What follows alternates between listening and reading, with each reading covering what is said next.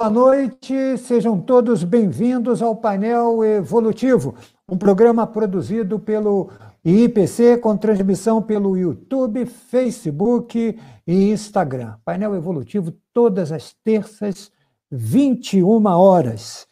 Não se esqueça, agora às terças, às 21 horas. A nossa equipe, nesta edição do painel Evolutivo, trabalhamos com a produção executiva da Luciane Barros diretor de conteúdo Eduardo Ezag, diretor técnico Felipe Diniz, transmissão Lucas Soares e Pedro Baeta, e a nossa equipe de monitores, Sérgio Magnus e Adele Cruz. Participe a partir de agora pelo chat, o chat está liberado. Mande a sua pergunta, mande o seu comentário. O importante é a vossa participação. A sua participação é sempre super bem-vinda aqui no painel evolutivo. Nós fazemos esse programa pensando em vocês. Procuramos aqui no painel evolutivo correlacionar temas que sejam de interesse para a evolução, com o enfoque da conscienciologia. A nossa ideia é ampliar o discernimento. O tema de hoje, o tema dessa noite é como se livrar dos bagulhos energéticos.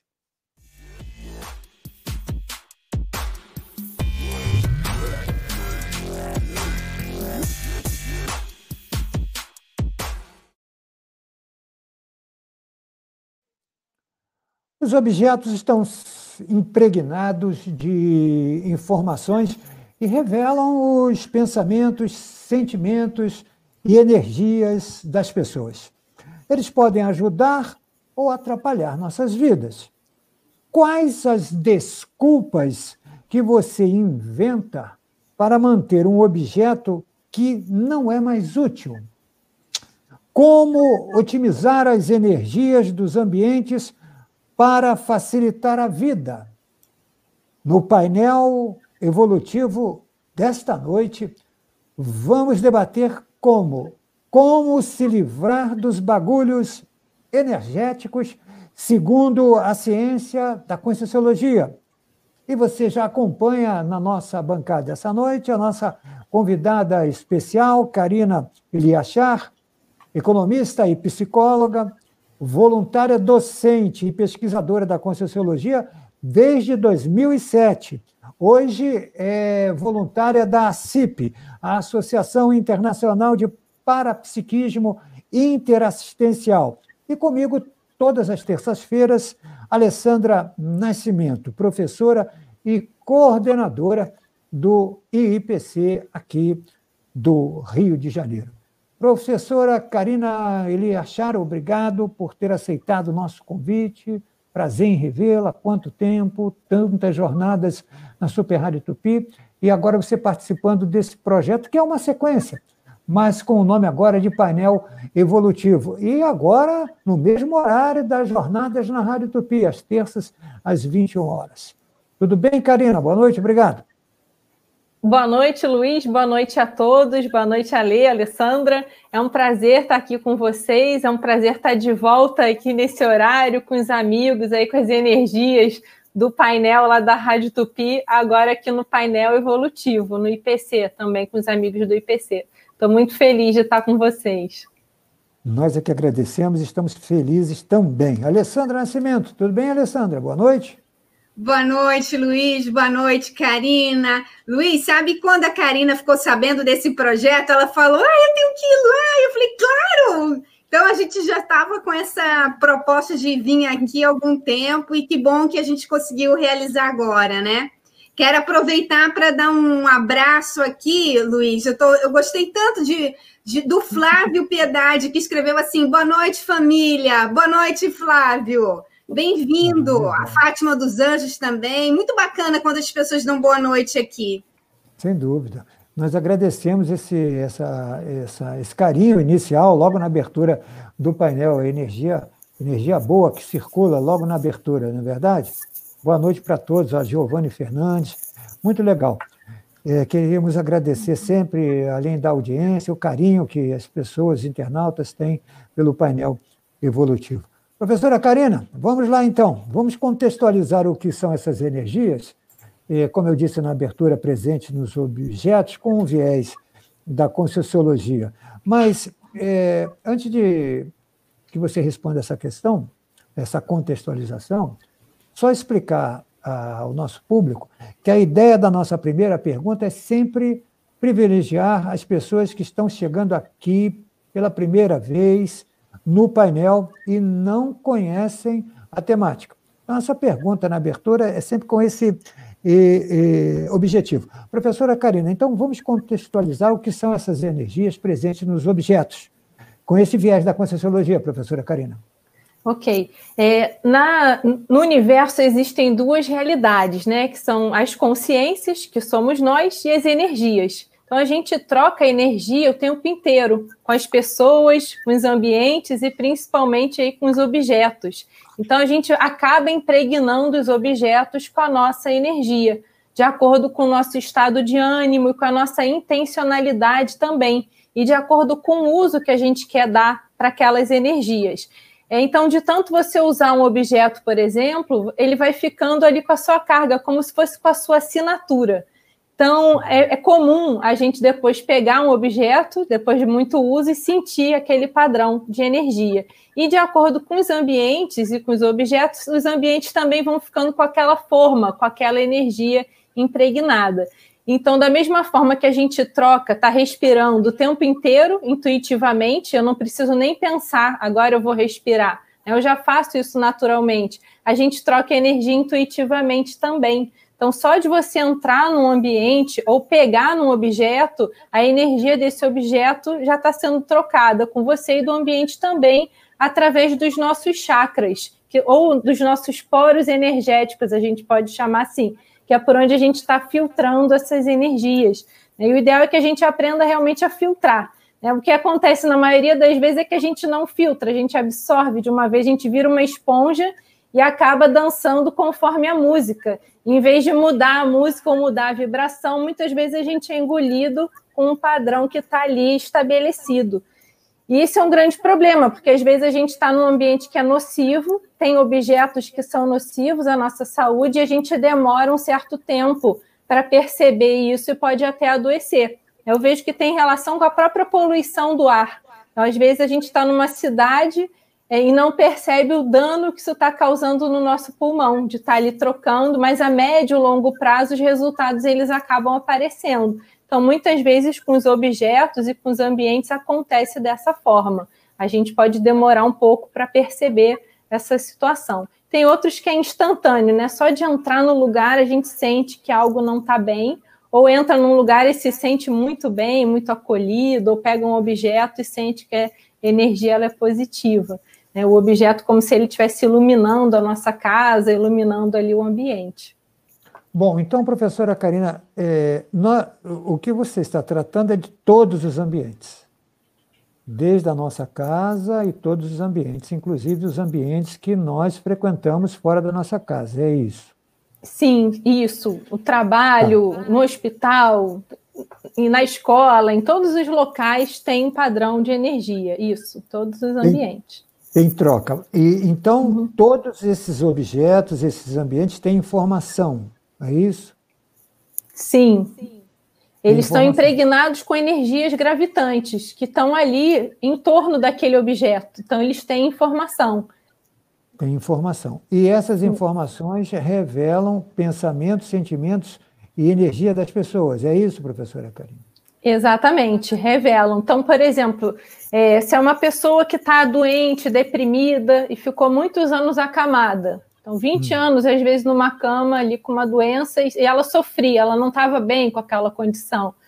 E aí, na hora que a pessoa ela morre, descarta o corpo físico, e outra pessoa vai usar aquela cama ou uma poltrona que a pessoa gostava e sentava muito, é possível que ela comece a ter esses sentimentos mais depressivos, uma tristeza que ela não sabe de onde vem, muito em função daquele padrão, daquela assinatura energética que ficou ali impregnada naquela, naquele objeto. Então, e ao mesmo tempo ser um objeto que você usou para esclarecer, para ajudar muitas pessoas, é, que teve um bom uso, você pode também sentir essas energias positivas. É uma caneta que assinou vários acordos de paz, por exemplo, aí ajudando milhares de pessoas, ou uma lei que foi muito importante Imagina a energia impregnada naquele objeto de tanta assistência que foi feita.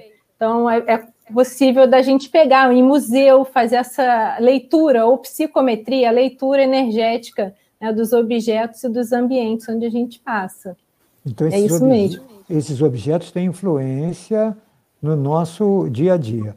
Eu pergunto isso porque a professora já passou, mas eu queria é, pontuar e passar para a Alessandra. Essas energias elas podem ser saudáveis ou patológicas, é isso? Isso, sou eu ainda, isso, podem. Isso. Exatamente. Então, tem é, ambientes e objetos que têm energia muito positiva, que a gente se sente bem só de ficar perto. Igual pessoas, né? Tem pessoas que a gente gosta da presença. Então, imagina uma pessoa alegre, positiva, que você gosta de estar perto. Provavelmente os objetos dela vão estar impregnados com esse padrão, que ela vai uhum. transparecendo isso. Então, ela vai deixando esse rastro energético também nas roupas, nos objetos. Uma pessoa que já não é tão positiva vai deixando também esses rastros que não são positivos. Então, por isso que a gente tem que ter muita lucidez e discernimento na hora de pegar um objeto que já foi usado por outras pessoas. Porque vendo aí a média da nossa sociedade, é, a média da humanidade, tem muito sofrimento ainda nas pessoas, né? São poucas pessoas que a gente convive que são de fato assim bem positivas, que na média elas estão positivas. Todos nós temos aí momentos, né, de altos e baixos. Mas é interessante ver essa pessoa na intimidade dela, como que ela se sente a maior parte do tempo, que é o que ela vai deixar também de legado né, na, nos objetos, e como que ela faz a passagem, se ela é mão aberta, se ela é apegada. Então, às vezes, a pessoa é até legal, positiva, mas ela é muito apegada. Então, provavelmente, ela vai deixar esse vínculo também energético, né, um lado até egóico, ela não vai. É, se a pessoa é pegada, ela não empresta, ela não doa as coisas. Então, provavelmente, se ela muda de dimensão, né, sai aqui dessa, do nosso convívio diário intrafísico, é, pode ser que ela fique ainda com um tipo de ciúme ou resquício em relação aos objetos, e quem ganhe os objetos ou receba não vai se sentir tão acolhido assim por essa pessoa, né? Então, o ideal é também fazendo esse exercício da gente ver o quão apegado a gente é também no dia a dia, né, em relação a esses objetos. Então, tem uns Legal. que ajudam, outros não. Tem objetos que são extremamente prejudiciais, que são verdadeiros bagulhos, né? Que, por exemplo, um cinzeiro, é, bebida alcoólica, arma de fogo, que são já feitos para destruir a vida. Então, por mais lá que o cinzeiro ele seja pintado de ouro, seja um artista super renomado que pintou de amarelo, vermelho, ficou colorido, você vê, ah, é uma obra de arte, mas qual é a finalidade, né? Para que, que foi utilizado? As pessoas não estavam se fazendo bem com o uso desse objeto. Então eu não quero, né? Isqueiro, cinzeiro, arma, nem dourada ouro, banhada, não, na minha casa a gente tem que ter essa, essa lucidez também, né? A finalidade dos objetos que a gente está trazendo. Sem dúvida, já me passou aqui a questão da reurbanização dos ambientes e você esclareceu uma dúvida que eu tinha, que era perguntar por que, que é bagulho, que tem gente que a gente fala mesmo que bagulho é esse aí que está aí em cima da mesa. Alessandra, vamos lá, Alessandra. Foi boa então, essa abertura com a Karina, né, Alessandra? Então, Karina, é, você deu muito, exemplificou muito bem aí o que, que é um bagulho energético, dando o exemplo do cinzeiro. Agora, existem situações em que você pode ter uma camisa, por exemplo, ela é neutra em princípio, né? Então, existem objetos que, em teoria, eles são neutros, porque eles não têm uma, uma utilidade, assim, antievolutiva, vamos falar assim, mas eles podem ser um bagulho, né? Como é que uma pessoa faz para identificar um bagulho energético na casa dela? Sim, então pode realmente. Até aconteceu comigo, vou dar um exemplo de um vestido que eu tinha, que eu já não usava há muito tempo. Então é, era meu, é, tinha as minhas energias, só eu tinha usado, mas já tinha cinco anos que estava guardado no meu armário. E eu fui ressignificando uma série de posturas na minha vida entre elas, eu gostava de sexta-feira sair com os amigos para tomar uma cerveja, então foi algo que eu ressignifiquei. E aí, quando eu fui botar o vestido cinco anos depois, eu não aguentei a energia que estava ali impregnada, que era minha mesma, mas minha de cinco anos atrás. Então, às vezes, a gente vai mudando tanto que o nosso padrão fica diferente. Então, o vestido impregnado com aquele padrão já não servia mais. De tanto a gente usar, né? E que evento que eu estava, às vezes você usou aquela roupa e foi um trauma para você, você se desentendeu com alguém e você não conseguiu ressignificar. Não é comum acontecer, mas às vezes acontece. Aquilo marca tanto que a energia ela fica na roupa, né? Digamos, ah, sofreu um acidente, um sequestro relâmpago aqui no Rio de Janeiro, né? Uma briga muito feia. Eu vou me desfazer. A roupa ela acaba virando pela lembrança que ela vai trazendo também né, desse momento. Então, aí ela era o vestido quando eu comprei na loja ele era neutro mas depois do uso, ele acabou adquirindo um outro padrão de energia que para mim já não era mais positivo. Mas pode ser que uma pessoa da boemia que queira usar para ir nas festas não vai sentir nada de errado, né? vai se sentir até afinizada com aquele padrão.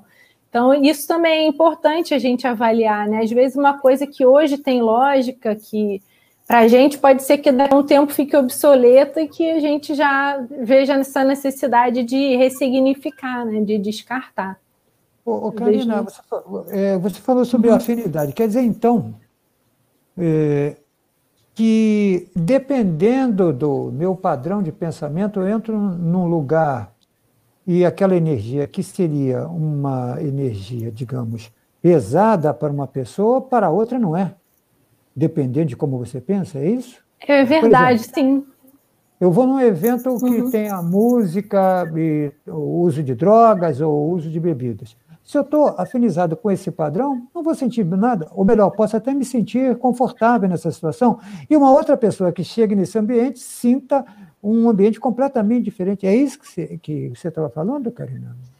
Exatamente, tem a ver com as afinidades né, das pessoas, onde que elas se sentem bem. Então, tem pessoas que não vão aguentar ficar cinco minutos numa biblioteca, por exemplo.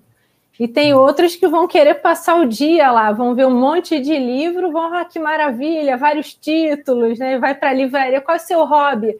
Ah, eu adoro em livraria, fim de semana, ficar olhando os títulos, sentar para tomar um café. Tem gente que vai achar isso um saco, né? Um programa aí que para essa pessoa obsoleto, ela quer ir para balada, né? Ela quer ir para aglomeração, o contato hoje em dia até, né, com o coronavírus, você vê quantas pessoas continuam se aglomerando, que sentem falta de, dessa energia, dessa esse contato extensivo, né, com as pessoas, para vários tipos aí de música, de bebida, que seja. Então tem gente que vai gostar e vai se sentir bem. Tem gente que vai até passar mal, né? Só de entrar no ambiente já vai dar náusea, vai querer ir embora, dor de cabeça, pode ter ressaca energética no dia seguinte, em função dessas interações energéticas. Então varia sim de acordo com a nossa afinidade. Então pode ser tem pessoas que colecionam, a Alessandra comentou da blusa, né? A pessoa estava no terremoto e aí sobreviveu, aí pega o resquício da blusa, roupa com furo de bala para guardar,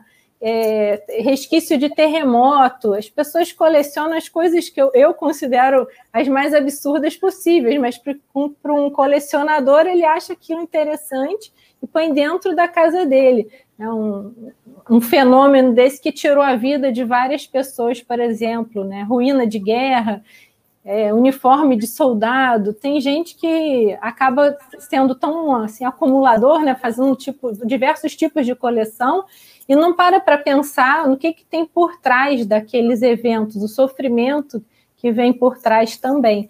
E às vezes a pessoa começa a sofrer em função daquilo, mas não se dá conta. Então ela é uma vítima, né? ela vive chorando, sofrendo, mas não percebe o quanto o objeto está ajudando, né? retroalimentando nessa postura, nesse padrão. Entendi, Alessandra.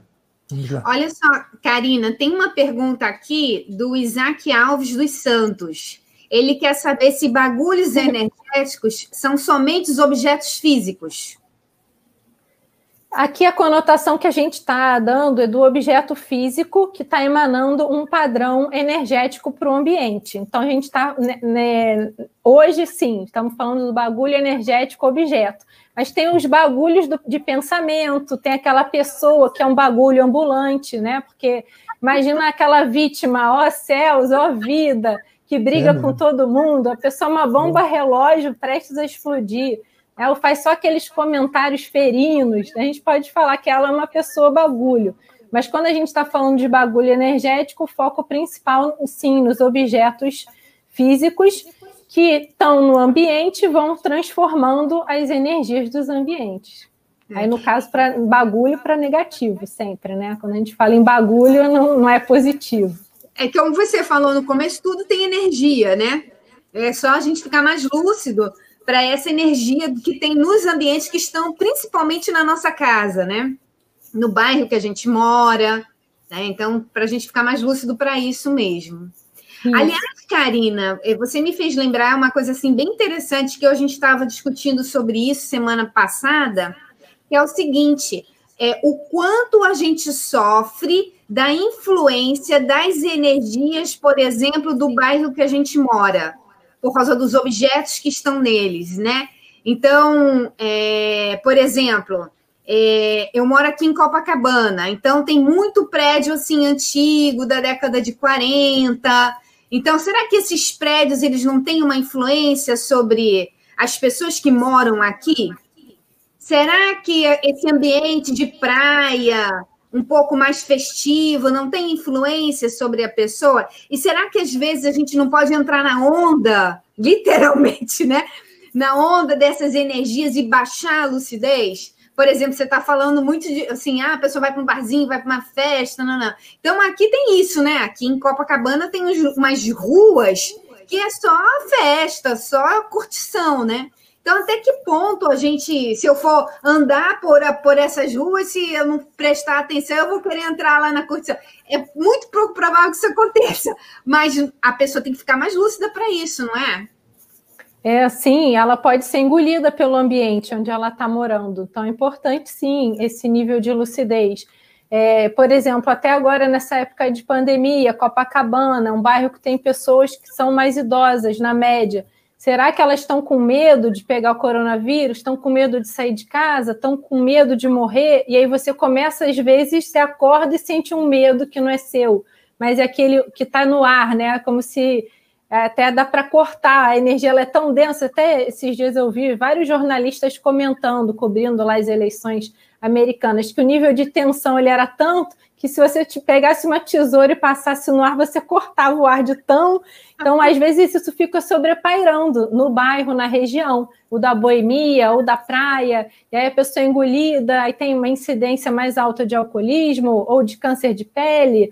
É, que se tivesse em outra cidade, talvez ela fosse priorizar mais os estudos, por exemplo, ou quando a gente sai e vai para o campo passar um fim de semana que tem menos gente, eu, eu, normalmente respiro até melhor, né? Não só a poluição do ar, mas energética, como se a gente expandisse, né? E, no Rio de Janeiro, por ter muita gente, é, tem a questão do trânsito, a, da pressa, né? Daquela síndrome do atraso, tá todo mundo sempre querendo chegar em algum lugar, isso meio que já passa para a gente, no, no, próprio que a gente chama no holopensene, né? No conjunto dos pensamentos, dos sentimentos e energias gravitantes naquela cidade. Então, influencia sim. E a gente percebe ainda aqui no Rio que não é a nossa população, a gente não é tão cordial assim.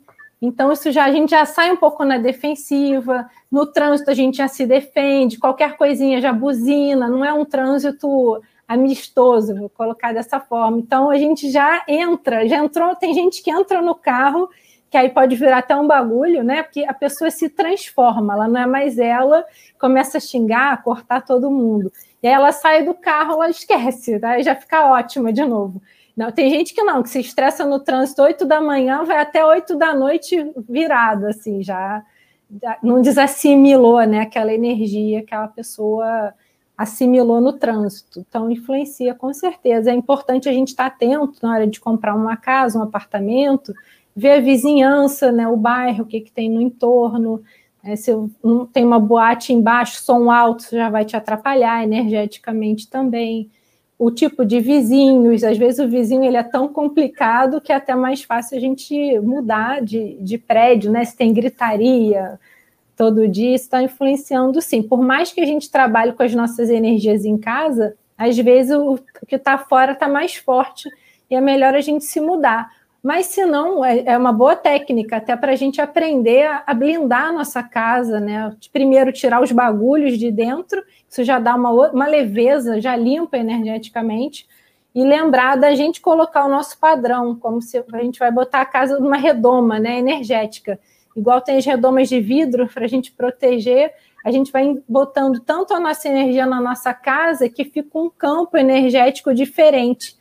Eu lembro no começo da pandemia, quando não saía, saía uma vez na semana para fazer as compras, na hora que eu ia no hall, já era outro padrão. Aí eu voltava em casa, eu já estava, opa, aqui é minha, minha energia. E antes da pandemia eu não sentia isso, que era entre sai, entre sai.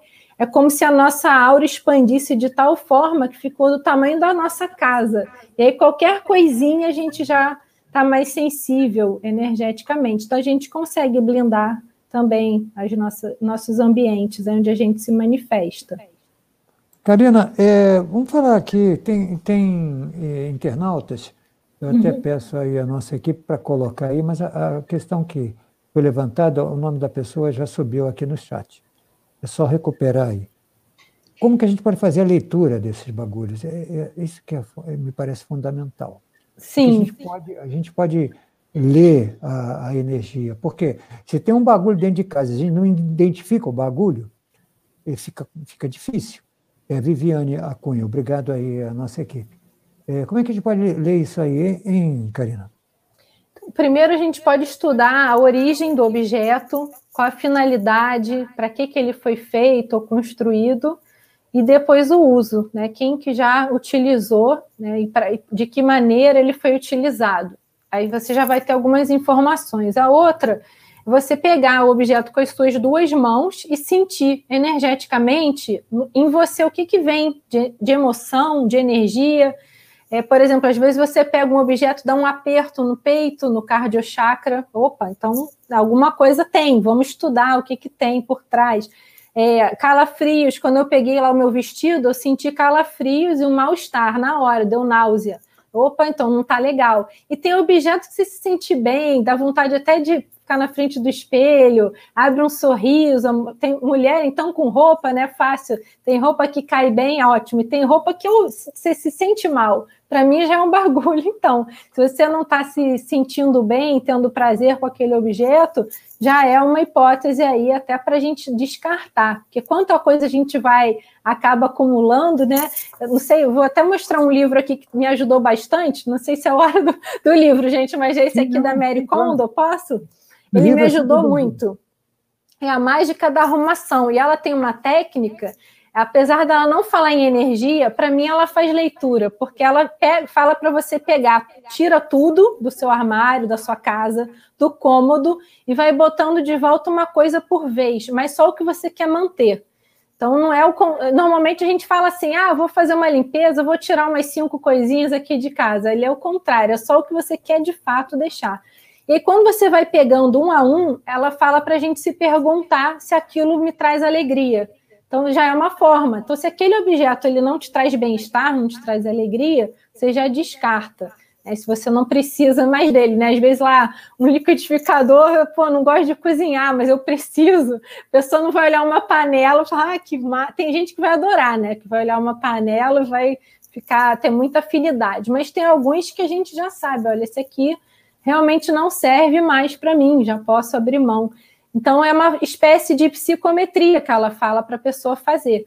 Né? Então, tem é, algumas situações que você vai se sentir cheio de energia, expandido, que você quer manter o objeto. E tem outros que você vai ter um mal-estar. Então, é esses a gente manda embora. É, a professora já falou de bagulho que a gente pega lá fora e bota dentro de casa, é arma, tal, Guerra do Paraguai, essa espada aqui foi condecorada na Guerra do Paraguai, tem de tudo. Uh, Clarosete Diniz, comenta-se que é, eu perdi aqui o contato no chat, só voltar aqui. Tem uma questão que ela levanta. Isso, pode botar aqui para mim, obrigado. Adélia e equipe. Comenta a cicatriz Angelina Jolie, quando casada com Billy Bob Thornton, possuiu uma cadeira elétrica das que eram usadas em execuções nos Estados Unidos como objeto decorativo da sala. Que bagulhão, hein, ô Karina? Eu vou te contar. É, essa é a definição de bagulho. Pode botar sinônimo de bagulho energético. Você vê como a pessoa é desavisada.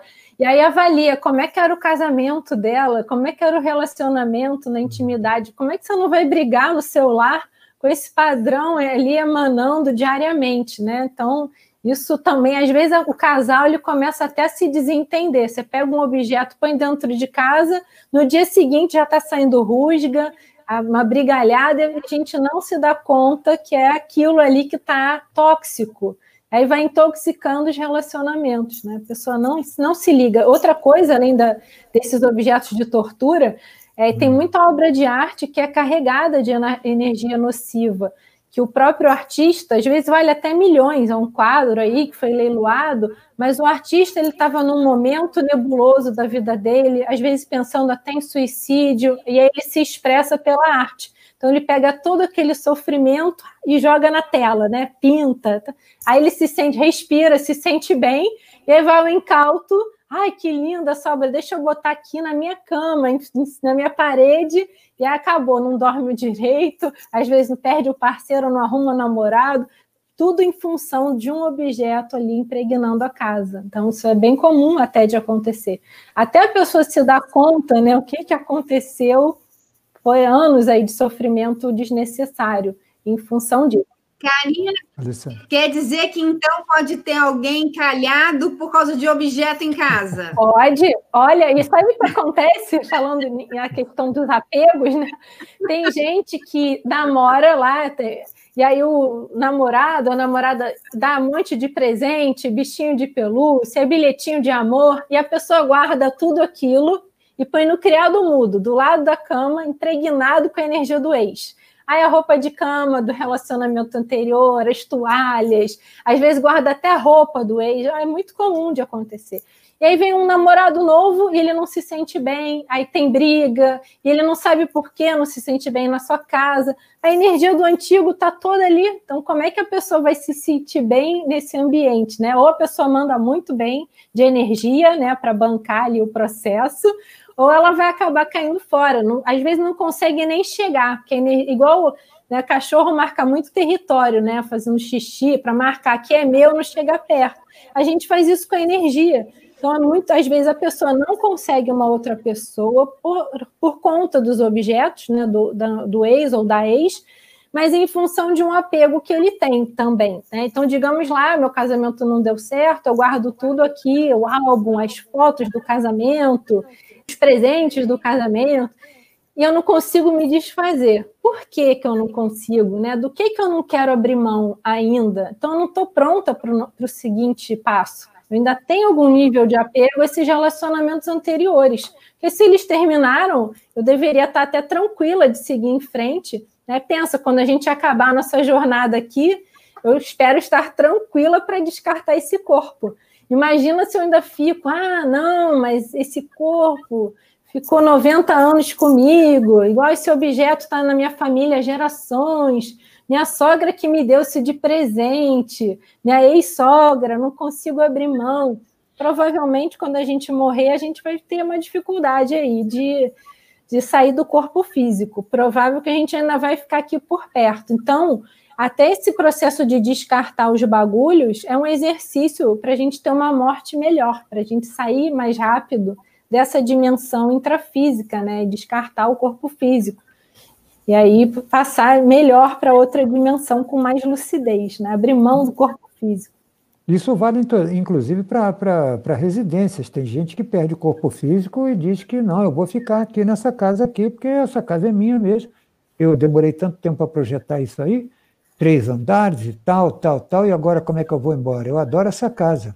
E fica, né? É verdade. Não, tem inventário que não sai, né, Luiz? Você vê que está amarrado, são anos na justiça, e aí algumas hipóteses, ou a família está toda brigando, né, tem muito apego, ou a própria pessoa que morreu, ela que está apegada ali. Então, quem mora ali ainda é ela, anos. Aquele filme do O Sexto Sentido mostra muito bem isso. Quando o psicólogo morre, ele não sai da casa dele, ele continua ali morando com a mulher.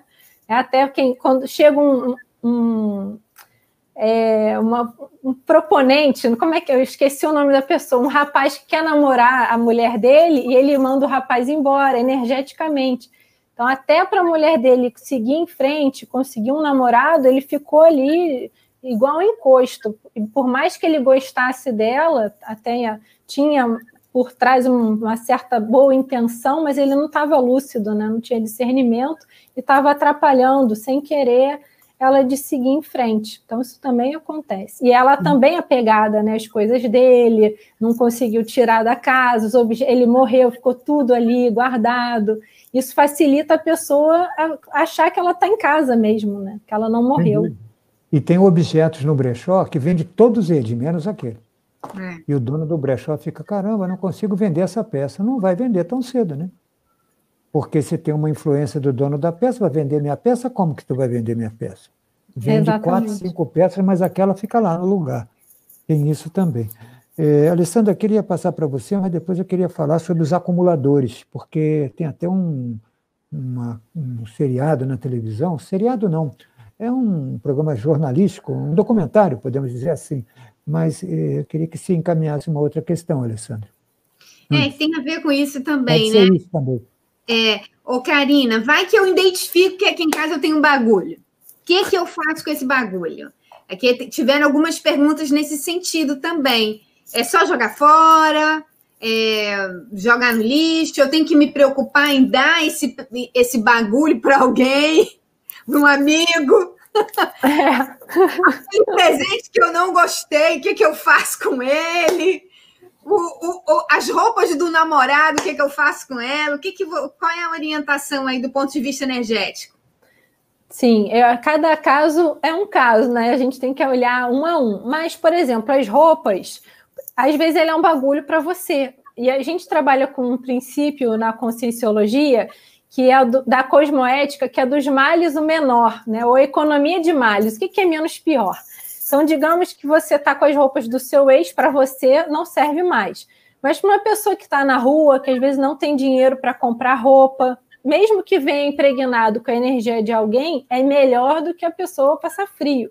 Então, lá um cobertor, que é o meu jogo de cama, que eu ganhei do outro relacionamento, ou da minha mãe que morreu, eu não quero mais, não vou usar, que está impregnado com a energia dela, eu posso doar para um abrigo, para um hospital, alguma casa que vai ter uso é, melhor do que eu ficar apegada. Então, tem casos que a doação é a melhor saída, sim, né, a se fazer. Tem outros que não. Pode arranjar isso como desculpa, né? Ah, não, estou esperando para fazer a doação quando der estou esperando a pessoa para eu doar. Isso também não pode ser desculpa. É verdade. Na hora que identificou, separou, colocou nas sacolas, já tira no mesmo dia de casa, porque às vezes a gente deixa ainda meses, né, ali no cantinho para um dia levar para doação. Tem locais que vêm recolher esses objetos até, então vale a pena, já tira. É igual você tirou todo o lixo da sua casa, fez a faxina mas não tira de dentro, né? Tirou as moscas, limpou, e aí saca o lixo, deixa no meio da sala. Em dois dias já está o mau cheiro e as moscas de volta. Então, que faxina é essa que a gente não tira o bagulho? Então, para fazer uma boa limpeza, tem que tirar o lixo de casa. Não adianta só recolher e deixar no cantinho ou botar embaixo do tapete, né? Porque vai continuar ali.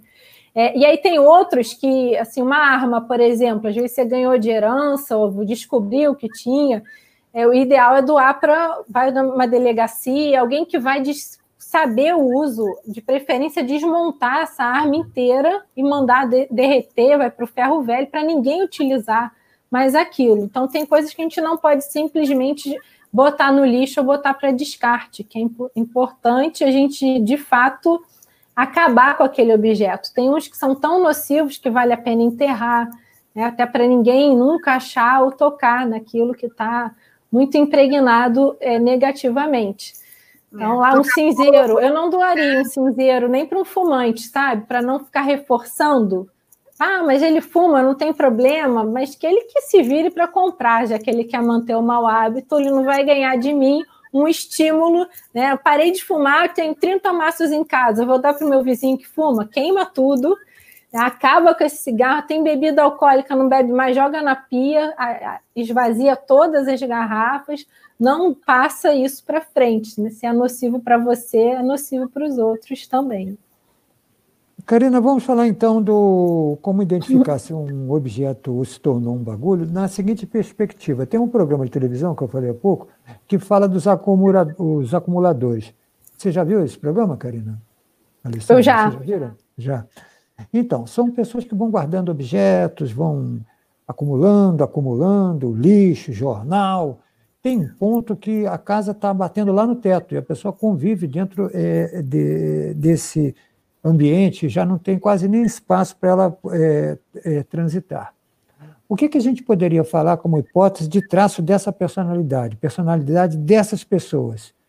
que, que gostam de acumular tudo que vê, saco plástico, saco de supermercado, tudo. Qual é o traço que, que, que você poderia identificar, Karina? É, tem um apego excessivo aí, né? porque tem um, um, nível de apego que a pessoa precisa ter para se manter, ter sua casa, suas roupas, né? não ser um perdulário, mas esse extremo ele é muito nocivo, a pessoa não consegue abrir mão de nada, né? super apegada. Então, essa vai ter dificuldade na hora de morrer, não vai, provavelmente não vai conseguir abrir mão da casa, dos objetos, do corpo físico, vai ficar bem impregnada ali, retroalimentando esse ambiente, né? Então, isso é já chega a ser bem doença, né? Precisa de apoio psiquiátrico, psicológico, é, equipe de saúde, da, da, de limpeza também, porque a, começa a acumular bichos, ratos. Imagina, a pessoa não tira nem o lixo de casa, tudo ela vai guardando, guardando. Então precisa reciclar, ressignificar muita coisa. Provavelmente ela guarda as mágoas, os sentimentos, né? Ela tem esse padrão de não conseguir botar nada para fora, né? Não ressignifica nada. É a pessoa que literalmente ela não abre mão das coisas. Então ela vai ter mais dificuldade, sim, nesse processo. Precisa de ajuda até. Sozinha é mais difícil ela conseguir sair disso, né? Provavelmente vai precisar de um apoio externo aí para conseguir fazer a limpeza. Mas imagino que uma pessoa que durante a sua vida é, tenha lucidez disso, do tema que nós estamos falando, está, é, é, sem ser repetitivo, lúcida para esse processo, né? Parece que é uma questão de lucidez da nossa vida, né? Porque a gente vai passando, vai acumulando, vai se apegando sem sem pensar, quase que de maneira como se fosse um robô, me parece, né, Karina e Alessandra? Sim. E é assim, e é cultural, né? Aqui no, no Brasil, a gente, as casas mais antigas têm tem sempre o quartinho da bagunça, a, a dependência, né, de, do pessoal do serviço, e aí acaba que a pessoa começa a usar esse cômodo para acumular. Tem gente que põe na garagem, tem sótão. Uhum. E aí são coisas que ela não usa mais, mas ela não tem coragem de se desfazer ou está guardando para o futuro. E aí fica um acúmulo que ela perde um cômodo na casa, ainda mais aqui Rio de Janeiro, que o metro quadrado é caríssimo. Né? A uhum. pessoa está ali desperdiçando espaço com um bando de coisa que ela não vai usar mais, que ela podia respirar melhor, usar o cômodo para outra coisa, ou até mesmo morar em outro lugar às vezes até mais confortável, com menos espaço, mas que ela não se sentisse tão confinada assim. Né? Então a pessoa ela tem mais dificuldade até de mobilidade mesmo. Então, muitas vezes a pessoa, quando faz a limpeza, é, pode mudar várias áreas da vida dela. Então, às vezes a gente mexe em uma coisa, num cômodo, daqui a pouco muda o emprego, pode até conseguir mudar de cidade em função do desapego, né?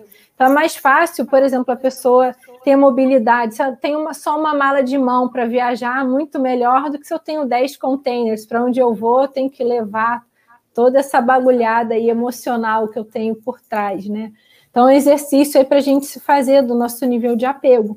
Até se, por exemplo, eu já fiz esse imaginário, se quando eu trabalhava em empresa, se a empresa me transferisse de país, de cidade, e falasse: olha, você vai ter o dinheiro para mudança, mas também a outra opção é te dar o dinheiro para você começar lá a sua vida. Ou então você não tem opção da mudança, você vai ganhar X para comprar os móveis, os objetos. Tem gente que não iria, porque é, é tamanho apego que já tem, que a pessoa não ia conseguir né, ressignificar ou recomeçar. E aí, às vezes, até os desastres naturais eles ajudam algumas pessoas às vezes um incêndio, um, uma enchente, que a pessoa perde tudo, entre aspas, né? às vezes ela era tão apegada ao processo que é até melhor que dar, aquela limpeza também, para a pessoa poder seguir em frente ter uma morte mais light até. Às vezes quem morava antes está pegado ali, né? E aí, às vezes, essa, ah, que desastre, a gente não vê o lado benéfico por trás desses desastres, entre aspas, alguns, né? Tá claro. Alessandra? Tem uma, uma questão assim interessante aqui, que é uma, um, um caso, né? Carolina Castro, ela escreveu assim: ó, um tio é, faleceu. Ele veio em um sonho e pediu a meu pai que tirasse do seu túmulo um objeto que não era dele e que estava incomodando. Meu pai foi ao túmulo, cavou e tirou de lá o objeto. Então, Karina, as consciências extrafísicas, às vezes, elas continuam se incomodando também, né? Com coisas, com objetos, com lugares. É interessante esse relato. Então, provavelmente ele ainda estava muito aqui, muito denso, muito próximo ao corpo. Então, não conseguiu sair, desapegar dessa dimensão. Talvez até agora, retirando o objeto, ele vai ficar mais tranquilo até para seguir em frente. Né? Enquanto tinha esse objeto, estava puxando aqui de alguma forma. Até falando nisso, né, sobre os túmulos, a melhor prática é a gente descartar o corpo mesmo, que, que, é, queimar, cremar. É, o túmulo muitas vezes dá esse trabalho até para a própria família, às vezes tem que exumar, às vezes não tem mais espaço, olha a mão de obra toda, e ele demora para se deteriorar, tem uma poluição ambiental, a gente está ocupando um espaço. Eu, eu quero deixar o meu rastro mais limpo possível. Quando eu sair dessa dimensão, primeiro, não quero dar dar o mínimo de trabalho para as pessoas e cremar para também não ocupar o, o espaço e para eu também não ficar apegada né, esse processo do, do corpo físico, para me ajudar aí a seguir em frente. Então, é uma forma de limpeza também, se parar para avaliar essa questão, né? Energeticamente também, né? Energeticamente também. Você dissipa também as energias, facilita o processo. Agora, é, pedir a Adélia, tem um, um internauta que está participando, que ele está perguntando qual seria a sua visão, Karina, sobre o minimalismo, se essa é uma tendência evolutiva. Daqui a pouco a gente vai colocar aqui em tela. É o eu Douglas. vou falar o nome. É o Douglas. É Douglas é... Kaneshiro. É, isso aí, eu acho que eu gosto da, da, da, cultura do minimalismo. Eu ainda não cheguei lá, não, ainda, mas eu acho bacana as pessoas que já conseguem é, viver com esse nível de desapego de ter só aquilo que é essencial. Mas tem um contraponto também, né? De ver a utilidade da, dos objetos. É o próprio professor Valdo, é o propositor da conscienciologia, ele era bem desapegado, mas, no entanto, ele tinha algumas coleções de objetos, né, que ele já é, guardava com o intuito de educar outras pessoas, né? Então, muitos livros, por exemplo, coleções de miniaturas, porque tem objetos que são positivos, né? Os mimos, que a gente chama de mimo energético, que tem uma carga energética bacana, que é capaz de modificar para melhor alguns ambientes. Então é importante avaliar o recheio decorativo da nossa casa, ele é importante também. Então, às vezes, a casa ela é muito minimalista, ela tira o acolhimento, a energia. Tem que ver onde a pessoa se sente bem, né? E cada um aí num, tem uma, uma, uma, metodologia, uma forma de vida. Eu vejo que muitos japoneses têm essa cultura do minimalismo, até a própria autora aqui que eu citei, ela é japonesa em função do metro quadrado ser muito caro, ter muita gente morando, pouco espaço disponível. Então, é uma forma de vida que está mais otimizada para determinada cultura também. Então, eu gostaria de ser até mais minimalista, eu estou me exercitando para isso, porque facilita né, a gente mudar de casa, se tiver que mudar de cidade, se tiver que mudar de dimensão, já vai otimizando aí esse processo. Né? A gente não Agora, vai levar. É, tem aquele Sim. livro Antibagulhismo, né? Tem, esse livro também é muito bom. Vou botar aqui o Antibagulismo Energético, da professora Kátia Arakaki. Né? A sincronicidade, também descendente de japoneses, igual aqui a Mary Kondo então, eu acho que vem muito da cultura do, do Japão de ressignificar, de reciclar, de priorizar o essencial. Então, são dois livros que eu recomendo, né? Mary Kondo, A Mágica da Arrumação, E o antibagulismo energético, professora Kátia que é professora da Conscienciologia, muito bom esse livro, ajuda a gente a identificar os bagulhos, padrão de bagulho energético. É, esse livro cita vários, assim, a pessoa que se apega, cortou o cabelo, guarda até o cabelo. O filhinho caiu o dente, guarda todos os dentes de leite do filho, guarda o cordão umbilical, ainda tem um apego, né? Tem o pai entra para cortar o cordão, mas a mãe não abre mão, né? Não quer que o filho cresça, que vá, tem o simbolismo aí. Tem outro livro bem interessante também, Alma dos Lugares. É, quem escreveu é um, um cientista, neurocientista, que estuda sobre a psicogeografia. Então, a influência que os ambientes eles têm na nossa manifestação. Então, hoje já tem uma linha da psicologia só estudando isso. Olha que interessante, né? O quanto a gente é influenciado pelos ambientes, pelos objetos também. É, então, eles afetam o nosso estado de humor e de ânimo. Então, muitas vezes a pessoa pode entrar num ambiente que é muito minimalista, ela não se sente aquele acolhimento, por outro lado, aquela que entra num lugar que é cheio de coisa, poluição visual, ela não consegue nem relaxar, né? Então, temos que ter o meio termo. Então, o recheio decorativo ele vai ser fundamental para você colocar na sua casa aqueles objetos com, com os quais você se sente bem. Né? E aquilo que você quer investir. Assim, por exemplo, agora eu quero priorizar a escrita. Então, vou buscar objetos que remetam à escrita. Era até uma técnica que o professor Valdo Vieira utilizava quando ele queria escrever, então a colcha dele tinha coisa da escrita, era máquina de escrever, eram canetas, em cada cômodo ele tinha caneta, papel, para justamente impregnar o ambiente com aquela questão aí da leitura e da escrita. Legal. Professora Karina, a gente já tem aqui 51 minutos, só mais nove minutos aqui para a gente fechar. Mas eu queria, eh, talvez, os nossos internautas, espectadores, eles, eles gostariam que eu fizesse a seguinte pergunta: como que a gente pode reurbanizar, por exemplo, uma casa? Pintar, trocar, o que, que, que você pode falar sobre esse processo da reurbanização? Eu fico imaginando, por exemplo, isso já aconteceu, uma penitenciária. Ali tem um padrão de sofrimento, evidente.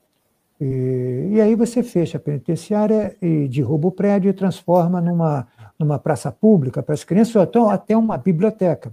Esse é um processo clássico de reurbanização. O que a gente pode fazer em casa para reurbanizar eh, esses ambientes, professora Karina? Uma coisa importante é a gente. É, a obra sempre ajuda, né? Às vezes você quebrar, precisa da energia densa mesmo, do, do esforço físico, de dar umas marretadas para ir dissipando aquela energia, dependendo do quão encruado aquilo está. É, por isso que normalmente obra é, literalmente levanta muita poeira, né? Levanta poeira extrafísica também, não só a poeira intrafísica, mas tudo que está ali embaixo do tapete estagnado vem à tona. Então, normalmente nunca não conheço ninguém que fala, fiz uma obra, foi tudo uma maravilha, fluiu tudo bem, ninguém se desentendeu. Normalmente vem problema porque está subindo para assentar e assentar em outro nível, aquele processo das energias gravitantes. Uma pintura também sempre ajuda a dar uma renovada, mudar os móveis, é, troca a toalha, dá aquela renova o recheio decorativo também da casa. Isso ajuda muito. Uma coisa que eu faço na minha casa, acordei, eu abro a janela, todas cortina e janela. O ar tem que circular. O próprio Feng Shui né, trabalha o processo da uhum. mais oriental e da China, né, da, da energia do Qi, que é a energia fluir na sua casa. Então, se você tem muito objeto que o ar não está conseguindo entrar, sua casa não é ventilada, isso já pode atrapalhar. E além da circulação de ar, a luz. Então, abrir janela é fundamental. A gente percebe, por exemplo, as pessoas mais depressivas ou quando elas estão perdendo a vontade né, de viver aquela energia vital, a primeira coisa, ela fica na cama, ela não abre mais a janela nem a cortina. Então, a luz, a vida, ela não está mais entrando em casa. Então, é fundamental, principalmente agora, esse tempo que a gente tem trabalhado mais de casa, tem ficado mais introspectivo, mais em casa, lembrar de abrir todas as janelas todo dia, entrar bastante luz para circular Realmente, e a limpeza, fundamental, tira o lixo todo dia. A próprio processo da pintura, que a gente está impregnando a parede com a nossa energia. Então, limpar bem o chão, esfregar, varrer. Tem algumas limpezas que elas não são só físicas, elas são extrafísicas. A gente sai literalmente lá pingando, suando. E tem outras que são light, você passa o pano, não sente nada. Tem umas de só de passar um pano, eu já transpiro, provavelmente porque ele demandou, é mais um processo de energia. E uma outra coisa para identificar os bagulhos que eu gosto de fazer eu sento numa poltrona, relaxo um pouco, respiro mais profundamente algumas vezes, circulo minhas energias, faço um estado vibracional, dinamizo aí minhas energias para ficar mais solta e eu vou visualizando os cômodos da minha casa. Normalmente, quando tem um objeto que está mais carregado, mais impregnado, ele salta aos olhos, fica mais fácil, parece que ele brilha na sua mente. Opa, eu tenho que dar atenção a esse objeto. Tem alguma coisa aqui que não está bacana.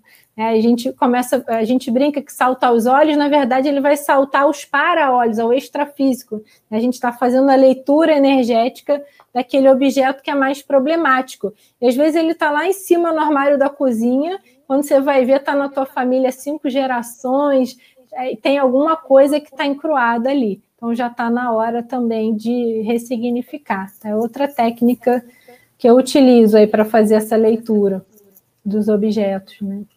Legal. Alessandra, quatro minutos para gente. Ah, tem, tem uma pessoa que perguntou, não vai dar tempo de falar muito, Karina. Edelar, a patologia do apego pode ser revertida? Pode, então é um processo, né? A pessoa pode ir começando com pequenas coisas, pequenos movimentos que ela vai abrindo mão. Então começa lá a arrumar uma primeira gaveta do seu armário, tira algum, algum objeto de lá. Daí assim você vai expandindo. É um, vejo que é um processo e com o tempo a pessoa ela consegue. Se, às vezes também se você tira tudo de uma vez na casa da pessoa, ela perde a estrutura, a base, né? Então aos poucos ela consegue é, ir trabalhando isso. A própria projeção consciente vai ajudar a pessoa né, a sair ter uma visão diferente, ver que não é só o mundo físico e que a gente nessa vida não leva nada do físico, né? A gente tem até um, um ditado que diz, né, que a gente dessa vida a gente leva a vida que a gente leva. Então é a forma como a gente vive é o que a gente vai levar para outra dimensão. Todos esses objetos eles vão ficar por aí. Às vezes até a pessoa muito apegada ela não consegue nem se projetar, né? Ela está tão presa à matéria ela tem dificuldade. Trabalhar energia vai ajudando a soltar. É, seja doadora, doe seu tempo para as outras pessoas. Então, porque o apego ele também é uma forma de egoísmo. Então, quando a gente acaba se doando, a gente vai ficando mais abnegado, mais desapegado também. Então, é uma forma de doação. Toda forma de doação ajuda a gente a desapegar mais. Karina, em um minuto, a Fátima dos Anjos está perguntando qual o modelo certo de descartar um bagulho energético. Está pedindo uma técnica. Tem a doação, se é daqueles bagulhos mesmo que você não nem para o seu pior inimigo, né? Vamos dizer assim, você doaria, você enterra, ou joga no fundo do mar, ou você queima também. Tem alguns papéis, por exemplo, que eu coloco na água sanitária para desintegrar, para ninguém ver o conteúdo ali. Então, seriam essas técnicas aí: cremar, hum. enterrar, fundo do mar ou botar água sanitária para desintegrar o processo. É uma outra, outra questão do dia a dia, por exemplo, você comprar um carro usado. Às vezes esse carro participou de um sequestro, às vezes o carro participou de um estupro, de um assalto, ele está lá vendendo. Seria importante fazer uma leitura né, antes de você comprar, porque isso pode transformar até a maneira como você conduz aquele automóvel, dependendo de quem usou aquele carro e para que e como usou. É, me parece que essa é uma hipótese razoável, né, Karina? Isso, é. Até para casa também, não só para carro, né? Sabe-se lá o que, que aconteceu entre quatro paredes. Aí, na hora que você entra no ambiente, no carro, no quarto, na casa, já avalia as repercussões no seu estado de ânimo, no seu humor. Então, tem lugares que pode ser lindíssimo, né? Ah, em frente ao mar, aqui no Rio de Janeiro, lá na Vieira Solto, endereço mais caro, mas você sente um mal-estar danado ali. Então, nem de graça você vai querer morar naquele ambiente ali. Então, é importante estar atento às repercussões emocionais e físicas também que vem no seu próprio corpo físico, que são as nossas leituras energéticas. Né? Legal, Karina. Alessandra. É, eu queria que a Karina falasse da CIP rapidamente, CIP, do curso. Ah, sim, obrigada. Eu vou dar um curso agora, dia 5 de dezembro, sobre é, afetividade madura. Então, fundamentos da afetividade. E, inclusive, a gente vai falar sobre a questão do apego, tá? porque às vezes uhum. muitos objetos são em função, que a gente vai mantendo em função dos nossos apegos, dos nossos relacionamentos. Então, a gente vai comentar sobre isso e como eles influenciam na nossa personalidade, na nossa manifestação, como os ambientes, a cultura influenciam. Né? E aí está o site da CIP, né? já vi que colocaram, que a gente estuda justamente as trocas energéticas, o parapsiquismo e como ficar mais lúcido e ter melhor qualidade de vida utilizando as nossas energias. Legal. Karine Eliassel, obrigado pela presença e, claro, fica aí o convite para uma próxima oportunidade. Um abraço, Karina. Obrigada. Um abraço, Luiz. Um abraço, Alessandra. Muito obrigada pelo convite, por me terem aqui. Voltarei sempre que me convidarem, estou disponível. Muito bom. Nós, Obrigada. Nós, nós agradecemos. Alessandra Nascimento, obrigado. Uma boa noite. Boa noite, gente. Obrigada. Agradecer a nossa equipe, sempre muito competente, e os internautas, os espectadores que participaram até agora dessa live. Deixar um encontro marcado, próxima terça-feira, 21 horas, YouTube, Facebook e Instagram, encontro marcado com o painel evolutivo. Muito obrigado e nós desejamos que você tenha uma excelente noite. Forte abraço, um abraço.